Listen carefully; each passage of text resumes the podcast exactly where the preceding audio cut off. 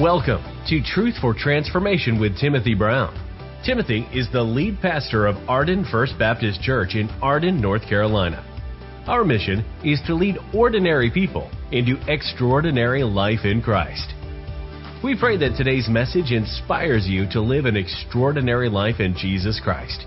Check out our website for more inspiring resources ardenfbc.com. Now, here's today's message from Pastor Timothy Brown. Good morning, church.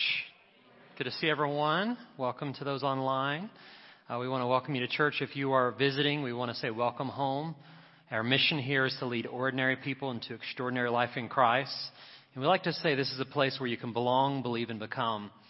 So, question How many of you remember your first date? For those of you who have had that first date. Some of you are teenagers, maybe still looking forward to it. Raise your hand. I remember it. All right. So we're going to do a little competition. You guys didn't know this, but um, if you have been married longer than 50 years, stand up. 50 years or more.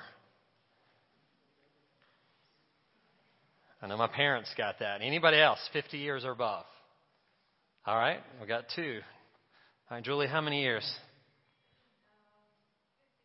53. All right. How many over here? 57. Anybody longer than 57? All right. Glenda, how many years?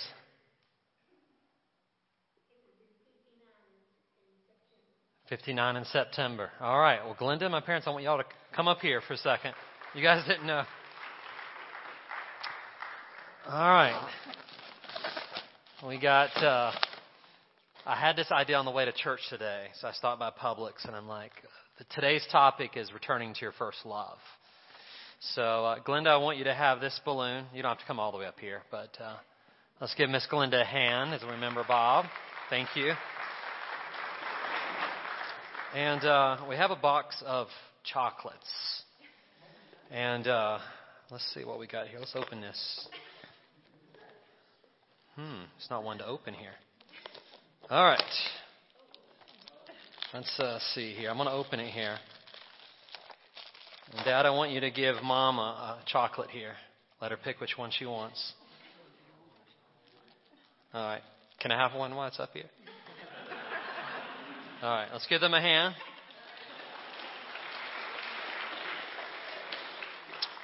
Blessings to you guys. 57, right? And I'm the youngest of six. So because um, they're my parents, I was able to get free candy. So go ahead and turn, while I chew this, to, that was your commercial break, to Revelation chapter 2. I got a caramel, so it's a little chewy. You never know what to expect at this church, what's going to happen. Revelation 2. And we're going to be reading about the church of Ephesus. And a little background, they have so much going for them. They have the right theology, their doctrine is sound. They've got ministries you can imagine. Everything is going great, except they're missing one thing. So we're going to talk about what that one thing is. And a little overview of the seven churches. There's a, kind of a similar pattern where Christ is going to encourage most of the churches there are two that uh, don't have a lot going for them, but uh, five of the seven, there's uh, you know encouragement, and then there's going to be critique. There's two that really don't have much of a critique. We're going to talk about them. And then he's going to give them the chance for those that there is something to get right. He's going to give them a chance to repent. And if they repent, there is a reward. So that's kind of the, the formula we're going to see through these seven churches. And as I said, two of them really have a lot going on. That's great. And then five of them have some things they need to change. So let's look in at chapter 2, verse 1. To the angel of the church at Ephesus, write. These things says he who holds the seven stars in his right hand, who walks in the midst of the seven golden lampstands. This is Jesus talking. I know your works, your labor, your patience that you cannot bear those who are evil, that you've tested those who say they're apostles and are not, and have found them liars. And you have persevered, and you have patience. You've labored for my name's sake, and have not become weary. Nevertheless, So I want you to pause on the nevertheless. Imagine if Jesus came to this church and was like, man, you guys got solid Sunday school classes, biblical teaching, outreach is phenomenal, people are getting saved, but, and it's like, ooh, I can imagine the pastor of Ephesus getting this letter and thinking, oh, all this is good, but what's the one thing? Nevertheless, I have this against you, that you have left your first love. Notice it didn't say you lost your first love. We, I kind of teased you with the title Love Lost and Found, but you don't actually, it wasn't lost. You actually left your first love. And then he says in verse 5 Remember, therefore, from where you have fallen, repent and do the first works, or else I will come to you quickly and remove your lampstand from its place unless you repent. But this you have, that you hate the deeds of the Nicolaitans which I also hate. Now, pause there. Isn't it interesting that Jesus uses the sandwich method? Our social psychologists think they've come up with a sandwich method. You know what that is? It's a compliment, critique, compliment. It's, it's right there in the Bible. Jesus gives this compliment. You've done all this. Nevertheless, and then he ends with a compliment. So there you go. Sandwich method. We learn it from the Bible. Verse 7 He who has an ear, let him hear what the Spirit says to the churches. To him who overcomes, I will give to eat from the tree of life, which is in the midst of the paradise of God. Let's pray over God's word. Father, we thank you for your word. And Father, this message is going to be quite challenging for many of us. Some of us are right where we need to be. We're passionately following and in love with Jesus. And others of us, we've got the right doctrine. We've got the right practices. We're involved in ministry. But yet, we've left our first love. So, Lord, speak to our hearts. Help us to really evaluate whether we need to return to our first love. And for those of us who need to come back, help us to take the steps to come back to return to first love. In Jesus' name we pray. Amen. So today I want to give you five steps on how to return to your first love. And if you're not sure whether you've left your first love or not, talking about the Lord Jesus Christ, uh, by the end of the message, you should have a, a good idea. So the first step is remember that God is holding you, not the other way around. Look at verse 1. To the angel of the church at Ephesus, write, These things says he who holds the seven stars in his right hand, who walks in the midst of the seven golden lampstands. So notice he writes to the angel. For those of you who weren't here last week, we said the Greek word for angel means messenger. So it doesn't describe whether it's a heavenly messenger, an angel, or an earthly one. But because he's writing to the leaders of these local churches who will be accountable, we've determined the best interpretation is not a heavenly angel, heavenly messenger, but it's the lead pastor, it's the local pastor, because they're the ones that are accountable to the Lord Jesus about these churches. So he's saying, to him who holds the seven stars. Last week we said the seven stars represent the seven pastors of the seven churches. So something that's an encouragement as a pastor is when it says that Jesus holds me in his right hand, it means that he's holding me up, I'm not holding him up. It's saying to me that he gives me leadership and guidance so that I can turn guide the church. It's telling me that when I get out of line, I'm in his hands, so he can easily correct me. And that's good because did you guys know that pastors aren't perfect? Anybody know that? Pastors make mistakes. You want, you want an example? Confession. So this happened, I don't remember any other time in 25 years this happening, but I've always had nightmares about even when I worked in, you know, like the regular, like marketplace. You ever have that dream that you forgot to go to work one day? or you were late, or you showed up in your PJs and you had that nightmare. How many of you have had that nightmare? That actually happened to me yesterday. So Saturday is normally my one day off, and uh, I get a phone call at 8:10 in the morning from Bob Taylor, which normally I don't get a call that early. And I'm like, well, this must be an emergency. So I pick it up and say, hey, Bob. And he said, are you coming? And I'm like, it's Saturday. I'm getting ready to go to the gym and, you know, get out of the house. Like, coming where, Bob? It's the men's breakfast, and you're the scheduled speaker. It's 8:10. I live 30 minutes away from the church. I was like, "Bob, I will be right there." So on the way, I grab my son Lincoln. He doesn't even have shoes on. We're supposed to have a date. He and I, I throw him in the car. He does, I was like, you buckle yourself. You put on your shoes. We're going. I break every speed limit law to get here. I had to repent of that after the fact.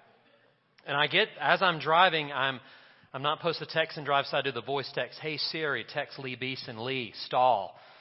Lead a prayer. Hey Siri, text and I, I Siri's, I don't know if the text messages went through correctly or not. Thank God for Mark. I get, I get here 44 minutes late. Mark is standing up, giving a fi- Crown Financial talk, and he just like, ste- I'm like, Mark, I didn't even think of Mark doing it, but he stepped in and did it. So let's give Mark a hand. So, so I had, whenever you mess up, you fess up. So I had to say, guys, I am so sorry. This has never happened in 25 years, but now it makes you feel better. If I forget something, then now you can say, oh, my pastor almost forgot to show up to preach. But so, anyways, I was able to get the final 10, 15 minutes out, and it turned out okay. But, you know, so we're in his hands. And did you know, as believers, that you're also in the hands of Jesus? And you're like, well, where's that? Uh, we got a passage, if you look on your listening guide, I believe it's in the book of John. And this is really encouraging. He says, My sheep listen to my voice. I know them, and they will follow me. I give them eternal life and they will never perish. No one will snatch them out of my what? So isn't it good to know that not only are pastors in the hand of God, but believers are? And uh, I want to encourage you guys that because Jesus has you in his hand, he's going to protect you. He's going to provide for you. He's going to watch over you. But notice he says the Son of Man in this passage, he's talking about the, the one who walks through the candlesticks. And I want you to go back. He holds the seven stars who walks in the midst of the seven golden lampstands. So uh, let's throw this picture of Ephesus up. So he's writing to this church in Ephesus. And something you need to know about Ephesus, it was the most important city in Asia Minor. And that's modern day Turkey, just to give you a reference point. Um, it was, this city was known for its cultic worship of Artemis, also known as Diana, which is basically like a sex cult. So this, this temple of Artemis was known as one of the seven wonders of the world. So Paul ministered in Ephesus for almost up to three years. So as you go home this week, today and this week, I want you to read the book of Ephesians, which is written to this church. Uh, what's fascinating is not only did Paul start this church, or he was one of the, the pioneers of this church, but Timothy, Tychicus, and John the Apostle all served in Ephesus. So think about having the, the dream team pastors. Who's up to speak today? Oh, Paul's going to preach. All right. Who's up to preach next week? Timothy's going to speak. All right. John the Apostle's going to speak. Imagine if you were at a church where you had like Paul and you had John and you had Timothy all preaching. So they had a really good foundation.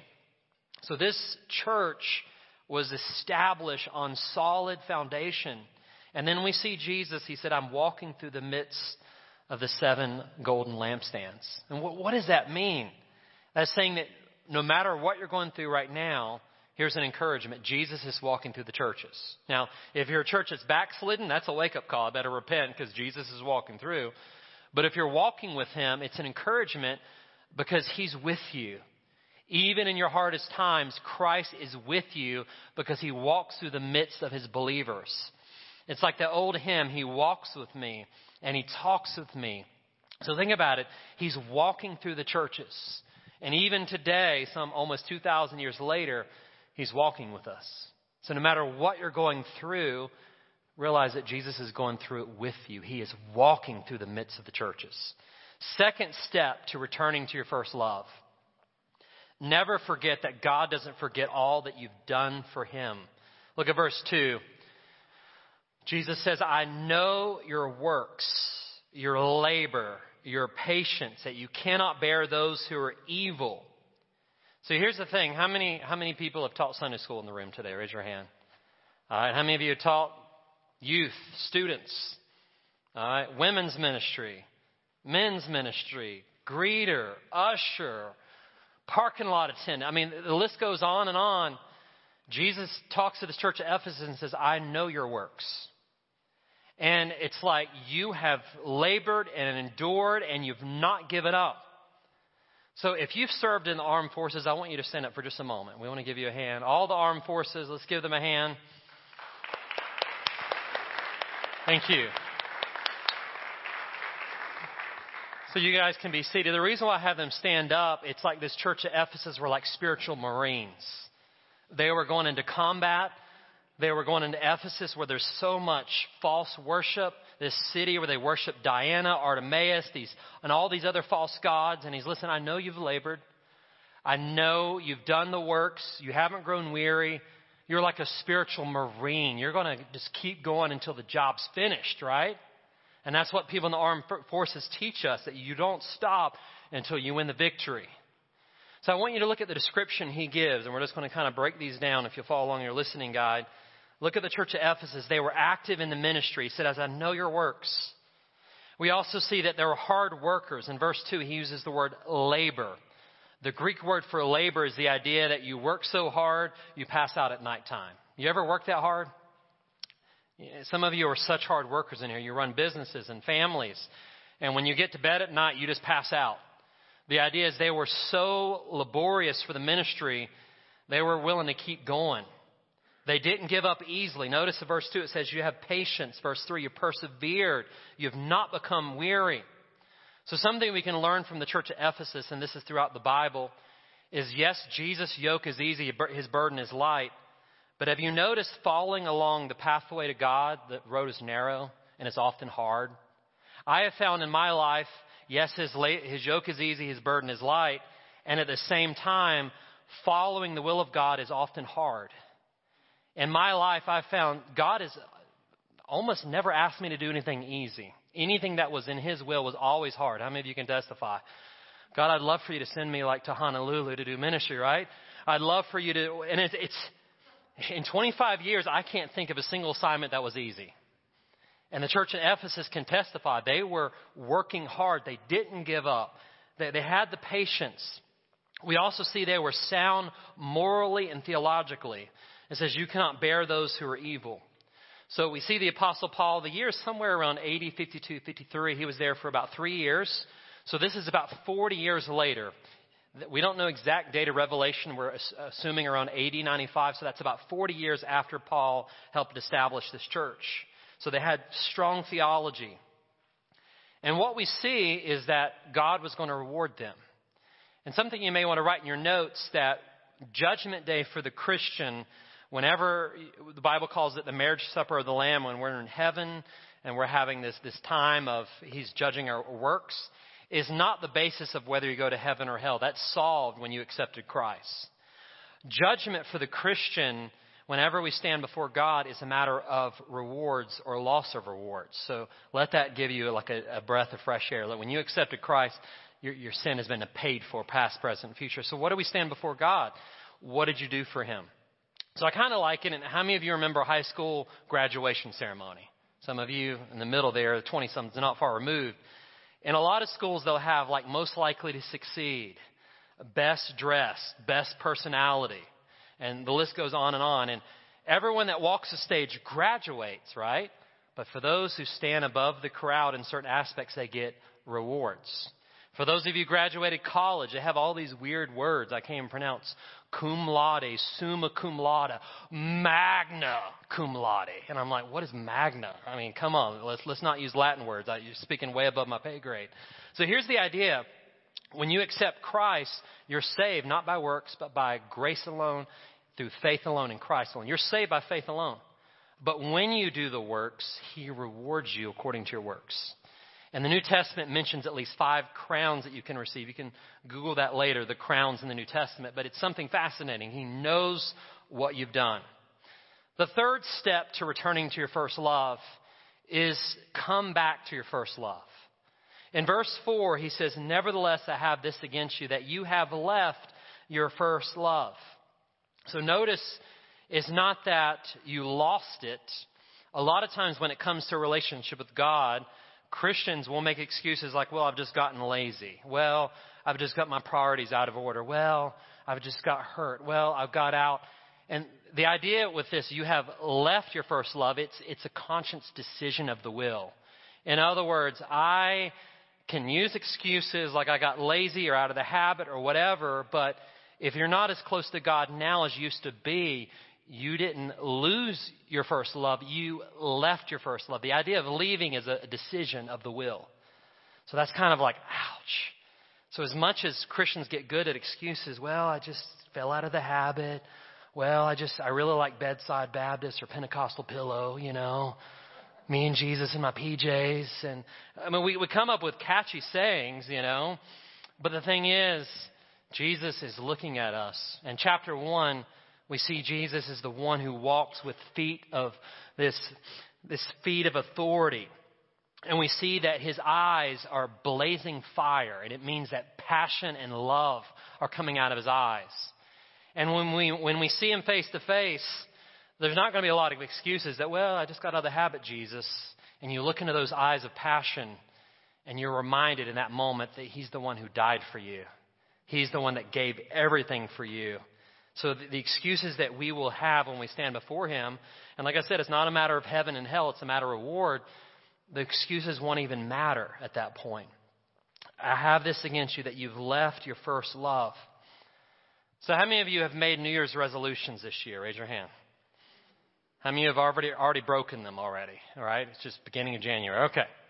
So I, I try to make resolutions. I don't always keep them. I try my best. But one I'm striving to keep is that I've been married for 13 years, five kids later, and my goal with my wife is to take her out at least twice a month on a date. Okay, you guys can hold me accountable. I'm going to try. It's not in, the, in, in stone, but I'm going to try. So this past Saturday night, we've had we had to hire multiple people to help. We had someone to watch the puppies. For those you know, we raise puppies, so the dog sitter, and then we got our babysitter, and and so we, we had to get multiple people involved. So I took Lori out, and we decided to do something new. We went to a French restaurant. Is it Bouchon, is that what it's called? I can't even pronounce Bouchon at some French fancy restaurant. And uh, my wife tries to culture me because I'm a meat and potatoes guy. And sure enough, I ordered meat at a French restaurant. She ordered like portobello mushroom and what what is the Snell's escargot? Is that what it's called? And of course, you had to get a bottle of San Pellegrino sparkling water as they have in in Italy, right? Is it Italy? Is that makes it, or is it French? I don't know. It's some fancy fancy water. But I'm sitting there, and uh, this whole thing about downtown Asheville, I hate parking there. How many of you hate parking downtown Asheville? Can't find parking, and it costs like so much per hour, and it's just like you know. But here's what here's what studies reveal. Are you ready? Whenever you're married, so for those of you who are single, keep this in mind. They say the feelings of love. Now, love is a choice, but I'm talking about the feelings of chemistry and passion and the idea that you just goo goo eyes and guys are talking on the phone at all hours of the night and girls, I mean, you get all dolled up and you just uh, crazy that that passion. It can only last up to 18 months. So, Glenda, uh, all those of you who've been married for a long time, it presents a conundrum. If these feelings of chemistry and romance can only last up to 18 months, what are we going to do that's been married longer than a year and a half? The answer is you have to fall in love over and over and over again. Well, how do we do that? According to this particular study, they said you got to try new things together. So if you go to the same restaurant, that's cool. You know what to order. The number two, hold the pickle. You got it down pat. But if you want to increase the novelty, you got to try new things like Bouchon and downtown, whatever the place is, downtown Ash. Try new restaurants, go new places. Don't just do the same thing the same way and expect different results. That's called insanity. So Jesus says, You've left your first love. I want to break down that phrase for just a moment. Notice you leave God, He doesn't leave you. It says, You have left. God never leaves you. And the author of Hebrews says it like this God says, I will never leave you, I will never forsake you you fall in love with lesser loves. Notice you've left your first love. The idea that Jesus was the centerpiece of your life, your whole existence revolved around Him, but now all of a sudden it's my sport or my hobby that, that takes up all my energy and excitement and emotion. I used to get pumped about Jesus, now I get pumped about other things. And it's not that you don't have capacity for love, but you exchange your capacity for love for lesser loves, things that are of temporal importance. And Jesus, the one who looks with eyes of fire, eyes of passion, eyes of purpose, looks at us and says, Listen, those lesser loves, did they die for you? Those lesser loves, did they give everything for you? I gave the whole world for you. I gave my life for you. What did they do? What did this sports team do for you? What did this travel league do for you? Those are fine. They have their place. But don't replace the greater love with lesser loves. Don't let your universe revolve around things that have not me at the center of it. And then you intentionally leave God as the centerpiece of your life. You remember back to dating relationships when you first fall in love, ladies, all of your life revolves around that guy. I mean, you have the, I still remember, I didn't get Lori's permission, but when we first started dating, she had those goo goo eyes and, you know, acted a little, you know, and I did too. I'm embarrassing her, but I'm serious. That, is that not true? Most, most of us can say that's true. And then you get to know each other, and familiarity can breed boredom and sometimes even contempt. Not, not in their case. You know, we're still passionate. But here's the thing. What about you and Jesus? Do you remember when you first got saved how passionate people had to calm you down? You were charging hell with a water pistol. I mean, you were going after it, but now, sometimes we see you, sometimes we don't. Now we have to like, hey, where are you at? It's 8:10 and you're not here, pastor. Right? Sometimes we just we got to go back. We got to go back. So, Jesus said it like this in Matthew 22.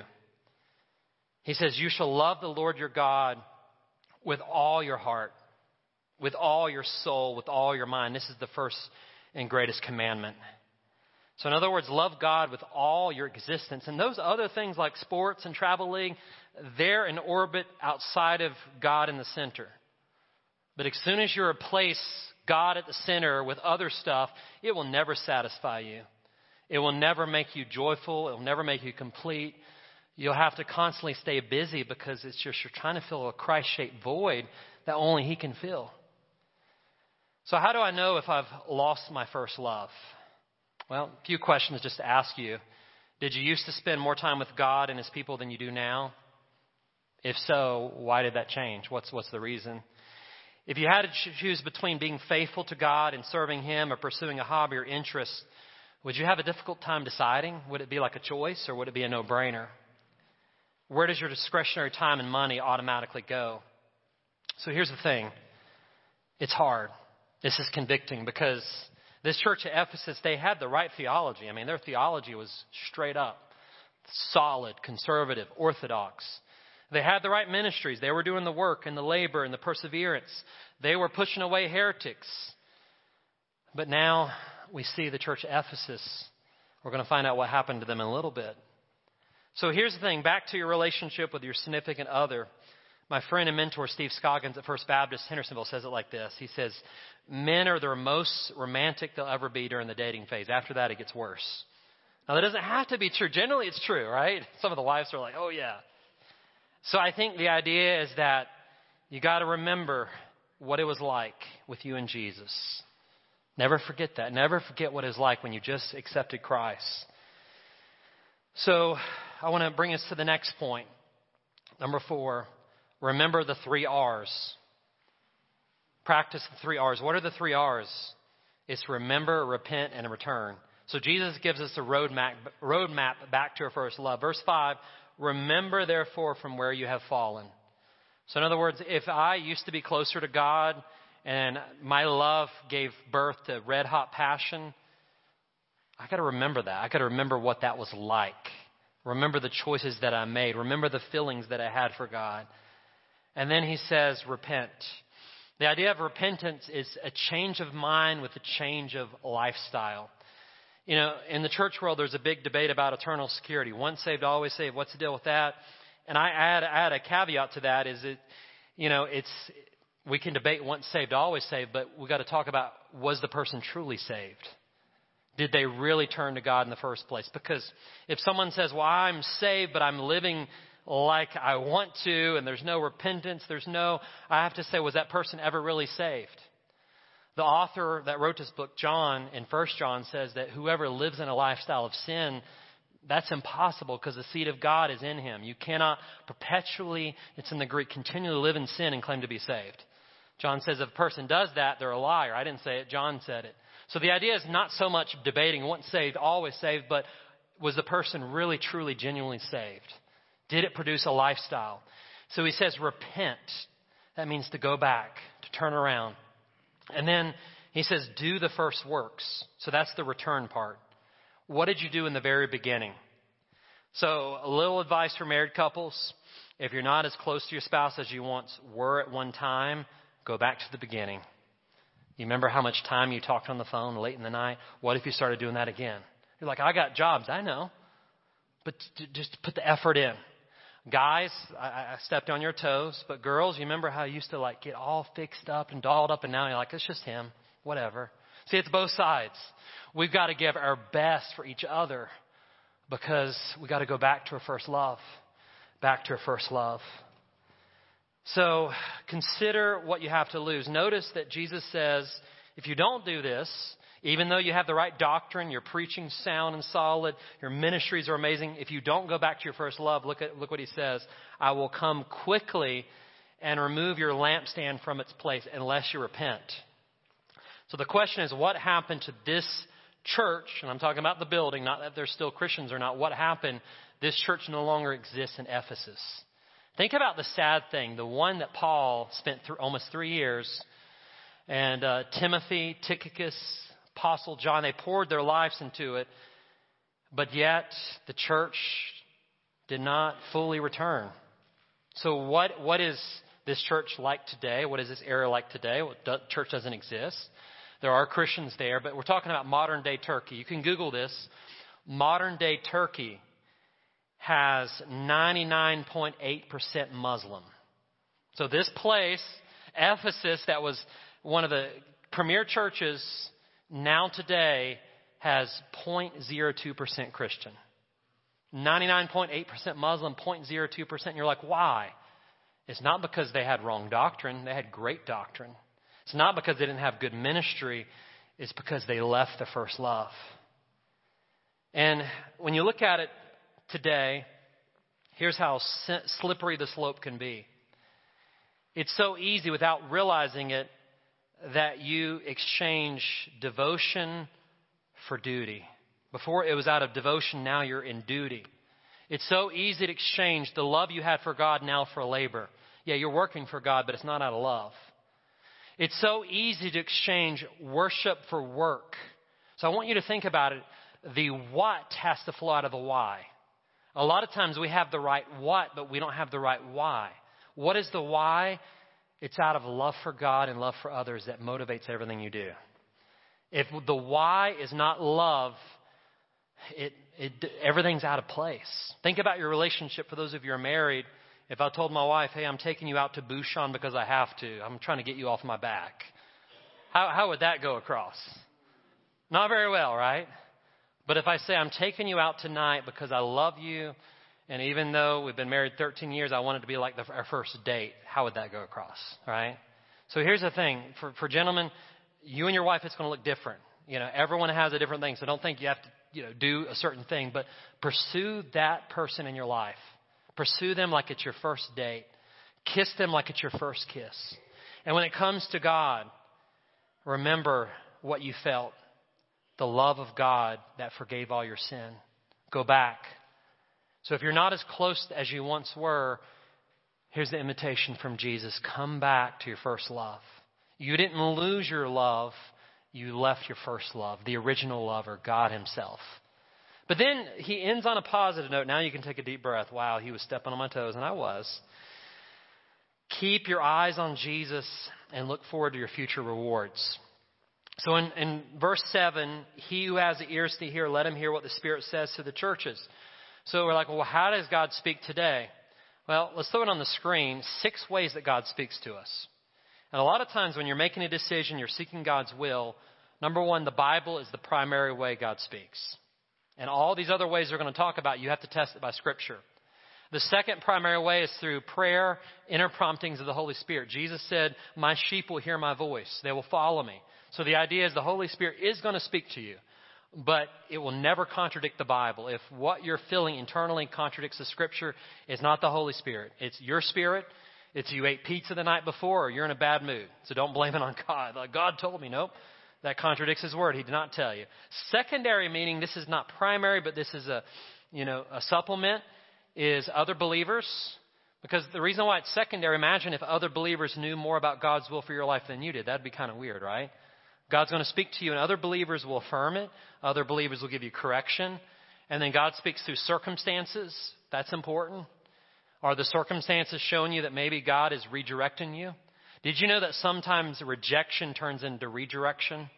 Some of you who are single need to write that down. Rejection is actually redirection. Um, and finally, this is occasionally, and some of you have this happen, dreams. God speaks to you in the night. You have prophetic dreams. That's biblical. Read the book of Acts. And open and closed doors. And I have to say that the caveat not every open door is of God. Oh, this door open, it must be God. Well, it may not be. So think about it. You gotta you gotta really pray through. Those are ways we interpret the scripture and understand what God's saying. So it brings us to who is the overcomer? It says, whoever overcomes. Well, who wrote the book of Revelation? Someone tell me. John did. Did you know that John, in another one of his books, answers this question? Because it says, He who overcomes. Is that, is that the spiritual elite? Who is that? Well, let's throw 1 John 5 on here. He answers it in another one of his books. That's why Scripture interprets Scripture. It says, Whatever is born of God overcomes the world. So, in other words, anyone that's truly saved is the overcomer. It's not like some spiritually elite Christian. If you're saved, you're going to overcome the world. And what's the gift?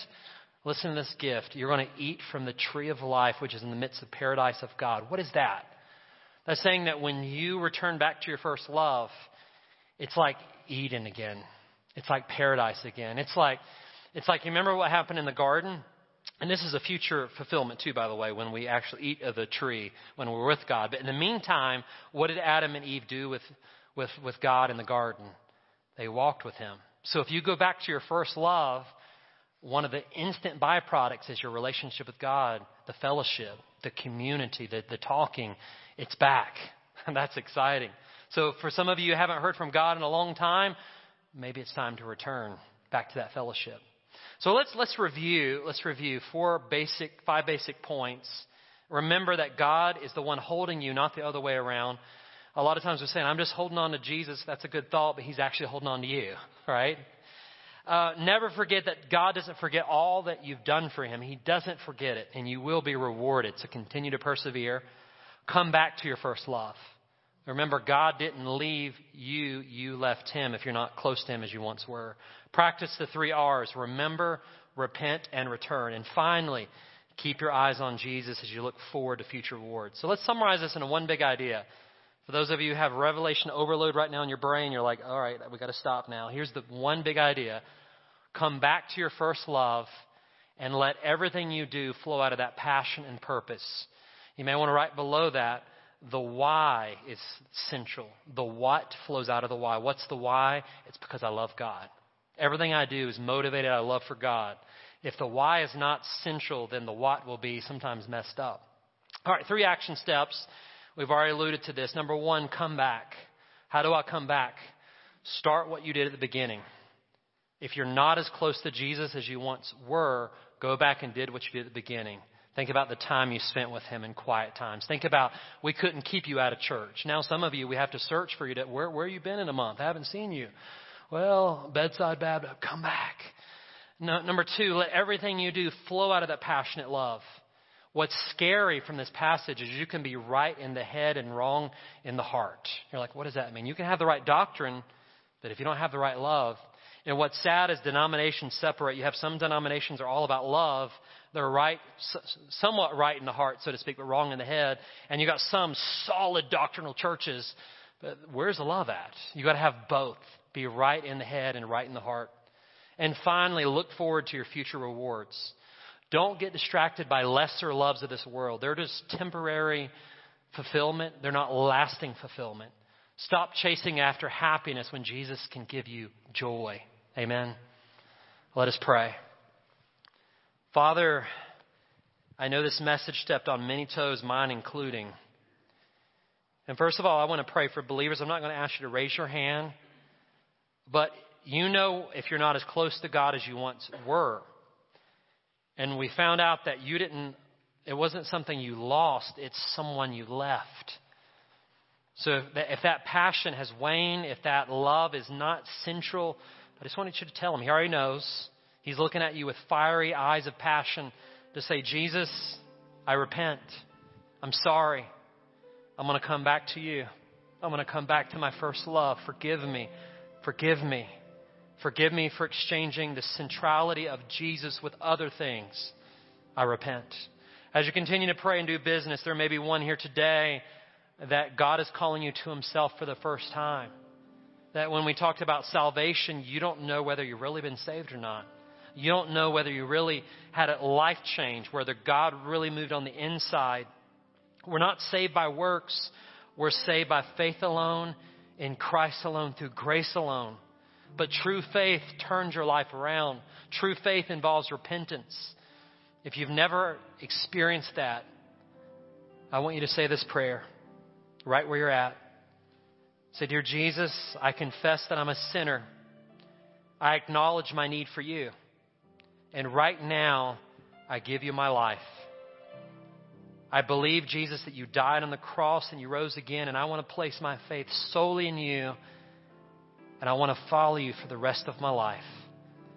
With no one looking around, did anyone pray that prayer? I want you to raise your hand. Anyone accept Christ today? Anyone at all? Thank you, Father, for hearing our prayers. God, we are returning back to our first love. In Jesus' name we pray. Amen.